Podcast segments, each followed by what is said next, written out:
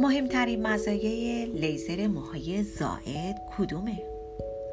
شما می‌تونید شیف کنین می‌تونید همه موها رو به سرعت و در عرض چند دقیقه از بین ببرید اما موها در عرض چند روز بعد دوباره رشد می‌کنن. کرم های موبر هم می‌تونه در عرض چند دقیقه مشکل شما رو حل بکنه. اما اونها بوی نامطبوعی دارن. اگر بخواید موهای زاید رو یکی دو هفته نبینین که اپیلاسیون رو حتما امتحان می‌کنین. اما استفاده از موم یه روش دردناکه و زمانی که مو رشد می‌خواد بکنه خارش اون واقعا دیوانه کننده است. گزینه طولانی مدت هم مثل الکترولیز هم وجود داره. الکترولیز با استفاده از یه سوزن فوق العاده نازک به داخل فولیکول مو وارد میشه و یک جریان الکتریکی به فولیکول مو ارسال می‌کنه و فولیکول مو رو از بین می‌بره. که خب الکترولیز هم دردناکه. تازه تعداد جلسات الکترولیز هم بسیار زیاده. چرا که الکترولیز هر بار فقط یک فولیکول رو از بین می‌بره.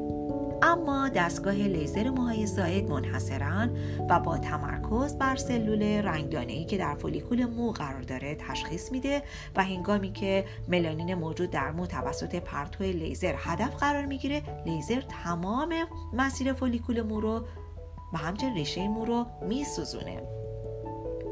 حالا به مهمترین مزایای لیزر موهای زائد اشاره می‌کنم.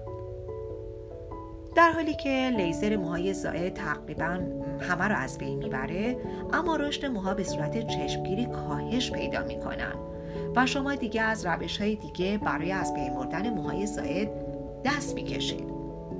شما می‌تونید لیزر موهای زائد رو برای هر جایی از بدنتون انجام بدین.